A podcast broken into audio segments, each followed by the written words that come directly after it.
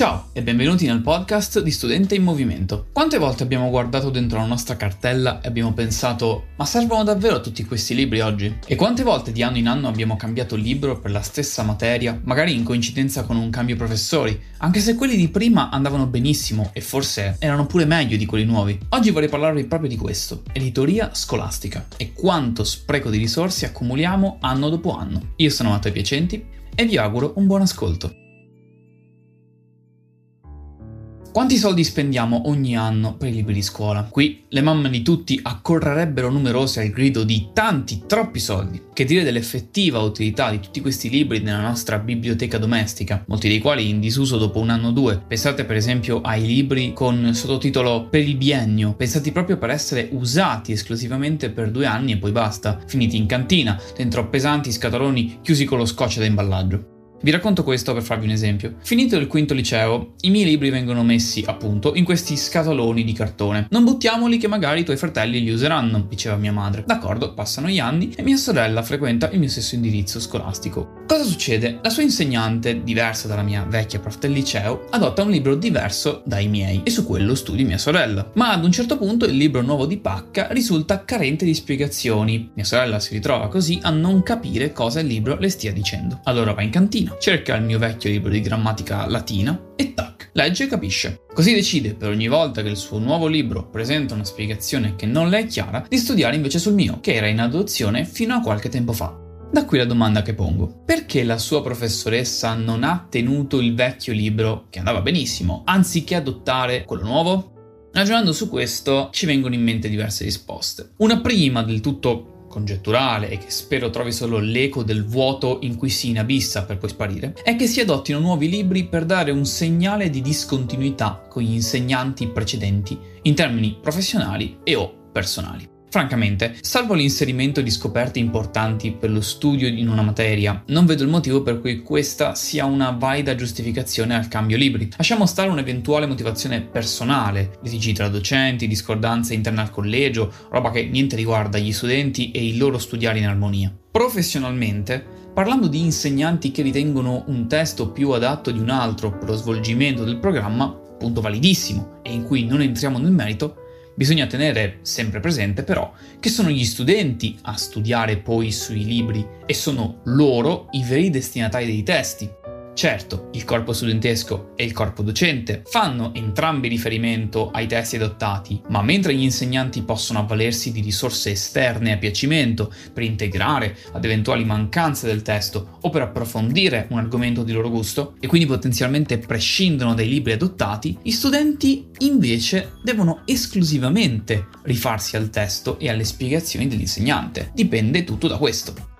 I primi, quindi, gli insegnanti, fanno sostanzialmente come si trovano meglio. I secondi, gli studenti, non hanno questo grado di libertà. Ma nell'esempio di mia sorella, e potrebbe essere chiunque, che si ritrova a usare un libro non adottato, più correttamente adottato negli anni precedenti, perché con quello attuale non si trova bene, che si fa? Si smette di usare quello nuovo e si torna al vecchio, tranne quando si va in classe che allora ci portiamo quello nuovo per poi a casa usare il vecchio? Punto primo è molto scomodo. Punto secondo, il libro nuovo è stato un po' uno spreco di soldi, soprattutto se questo esempio che ho fatto fosse vero per tutta una classe anziché per un solo studente, che rappresenterebbe un caso, o no?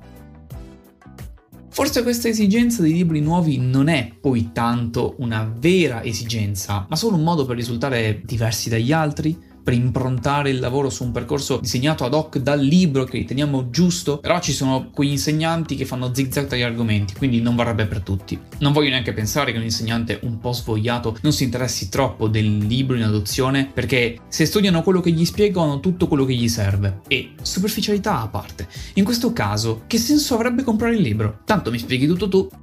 Due esempi classici, proprio la creme della creme dell'inutilità i campioni della polvere per eccellenza, mi dispiace dirlo, i libri di ginnastica e di religione, che sono dei mattoni pesantissimi, parlo di numero di pagine, che non vengono mai usati. A ginnastica si fa attività fisica e a religione si discute di tematiche che si collegano con l'attualità. Vero, esistono le verifiche teoriche di ginnastica, in quel caso il libro serve. Io dico di no e ci arrivo tra poco. Vero, esistono le verifiche di religione, ma su questo io non ho niente da dire perché non ne ho mai fatta una, mi dispiace. Se le ho fatte erano tutte incentrate, parlo delle scuole superiori, sulle tematiche discusse in classe, dialetticamente, senza libri di riferimento che non fossero testi portati dall'insegnante per arricchire le conversazioni, a volte a solo scopo illustrativo, quindi senza letture integrative. Ma soprattutto non c'era voto in queste verifiche, il che fa molto riflettere per una materia come religione.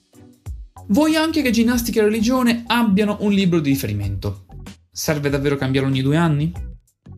Nell'esempio che prima vi ho fatto, una parte di voi ha sicuramente pensato, ma scusa, perché tua sorella non ha cercato su internet una spiegazione all'argomento che nel libro non riusciva a capire? Molto semplicemente, perché internet non è un posto di informazioni sempre sicure. Anziché di fake news, per la scuola potremmo parlare di fake knowledge, ossia nozioni, risultati di esercizi, procedimenti risolutivi matematici, traduzioni, falsi, parzialmente corretti, fuorvianti e o quasi mai spiegati bene e nel dettaglio, come invece farebbe un libro o un professore. Internet sarebbe la soluzione più facile e rapida alle esigenze di spiegazioni lampo, immediate, di dubbi che non possono aspettare di tornare in classe e chiedere al professore. Senza un luogo sicuro dove cercare le risposte, si naviga a vista, così è facile naufragare. Pensate un attimo cosa accadrebbe se le case editrici, anziché spendere risorse nella compulsiva creazione di nuovi materiali cartacei da propinare alle scuole, neanche fosse un vaccino, per un dispendio eccessivo da parte delle famiglie degli studenti, creassero siti appositi dove raccogliere tutto ciò che quei nuovi libri conterrebbero, sotto forma di libro online o di archivi o biblioteche in rete, chiamatela come vi pare, continuamente aggiornabile, i cui documenti possono essere scaricati e stampati all'occasione o consultati da telefono, da tablet, sul computer, ovunque insomma abbiate un dispositivo di questo genere. E anziché spendere soldi in decine e decine di libri fisici, si comprano abbonamenti alle case editrici che mettono a disposizione le loro risorse organizzabili per anni scolastici, per materie, per argomenti, creano quindi dei pacchetti di libri online digitali studiati apposta per un indirizzo scolastico piuttosto che per un altro, o per le classi della scuola primaria, eccetera, eccetera e lo stesso staff di intellettuali impiegato per la ricompilazione di questi sempre nuovi ma sempre uguali testi cartacei verrebbe invece impiegato per l'aggiornamento anno per anno di questi libri e archivi digitali, senza per forza doverne comprarne un altro fisico. Una volta finiti di usare i libri, rimangono nel cloud, oppure termini l'abbonamento e arrivederci. Se ti servono, lo riprendi. Non si fa così oggi con qualunque altra cosa. Siamo abbonati a Netflix, Prime Video, Disney Plus, Spotify, YouTube Music, Audible, potrei dirne altri 100. Perché? Perché vogliamo un servizio e paghiamo per averlo. Quando non ne abbiamo più bisogno, lo dismettiamo. Si capisce? Stessa cosa dovrebbe essere per i libri di scuola. Una volta finito di sfruttare il servizio di risorse scolastiche, chiudo le pratiche e passo ad altro, senza che mi rimangano tonnellate di carta accatastate in cantina pronte per il cammino. Eh, ma non riesco a studiare sul digitale. E ti credo, non sei abituato. Nessuno ci sta abituando a sfruttare risorse economiche vantaggiose che il mondo digitale ci concede. Ci vorrebbe un'educazione allo studio digitale e adozione di metodi per non rovinare eccessivamente gli occhi davanti a uno schermo, così come un'educazione all'uso delle corrette tempistiche per lo studio. Il nostro è uno dei paesi in cui si studia sui libri di più, parlo per chi è interessato e per chi studia davvero tanto, ma ci sono molte scuole nel nord Europa dove studiano mezz'ora, un'ora al massimo e poi si occupano dei loro interessi. Se lo fanno loro, perché noi no? Il discorso è legato anche al metodo di insegnamento, alle metodologie didattiche. Le cose chiaramente sono intrecciate l'una con l'altro, bisogna rivedere il nucleo d'insieme, ma non è infattibile. Eh, ma il libro di carta è un'altra cosa, faccio prima anche per sottolineare e mettere post-it. Certo, perché non creandosi l'esigenza di passare alla digitalizzazione, non esiste ancora un accesso facile a strumenti che rendano come avere i libri in mano. Esistono tablet più o meno costosi, per esempio, a seconda della qualità, che fungono esattamente da come avere il libro in mano, perché puoi sottolineare, colorare, usare evidenziatori, fare post-it e sul digitale lo spazio per i post-it su una pagina è letteralmente infinito. Proprio come girare con 10 libri nello zaino per un totale di 20 kg sulla schiena. Senza i 20 kg però. E senza tutto l'ingombro e il mal di schiena che comportano, soprattutto quando si è piccoli. E con la rapidità di passare da un libro a un quaderno a risorse online per approfondire, eccetera, eccetera. Però appunto, questi tablet sono troppo costosi, specie se aggiunti a tutti i libri da comprare già per la scuola. Se invece i tablet, per esempio, sostituissero questi libri, la questione cambierebbe un po', no? Una soluzione come questa, non per forza questa, eh, diciamo su questa linea, risolverebbe quindi tre problemi fondamentali. Una questione ecologica, dovuta allo spreco eccessivo di carta per sostanzialmente sempre le stesse nozioni e sempre gli stessi esercizi riproposti con colori e titoli diversi. Una questione fisica dovuta allo sforzo di portarsi dietro libri inutilizzati, poi molte delle volte occupando spazio sia nella cartella che sul banco in classe, quando non vengono accatastati sotto il banco per chi ha quello spazio. Per non parlare di quelle volte in cui mi sono dimenticato il libro o il quaderno a casa, cosa che non esisterebbe più perché al massimo ti sei dimenticato il dispositivo. Ma in questo caso, essendo tutto sul cloud, lo recuperi facilmente da qualunque altro dispositivo con un accesso a internet.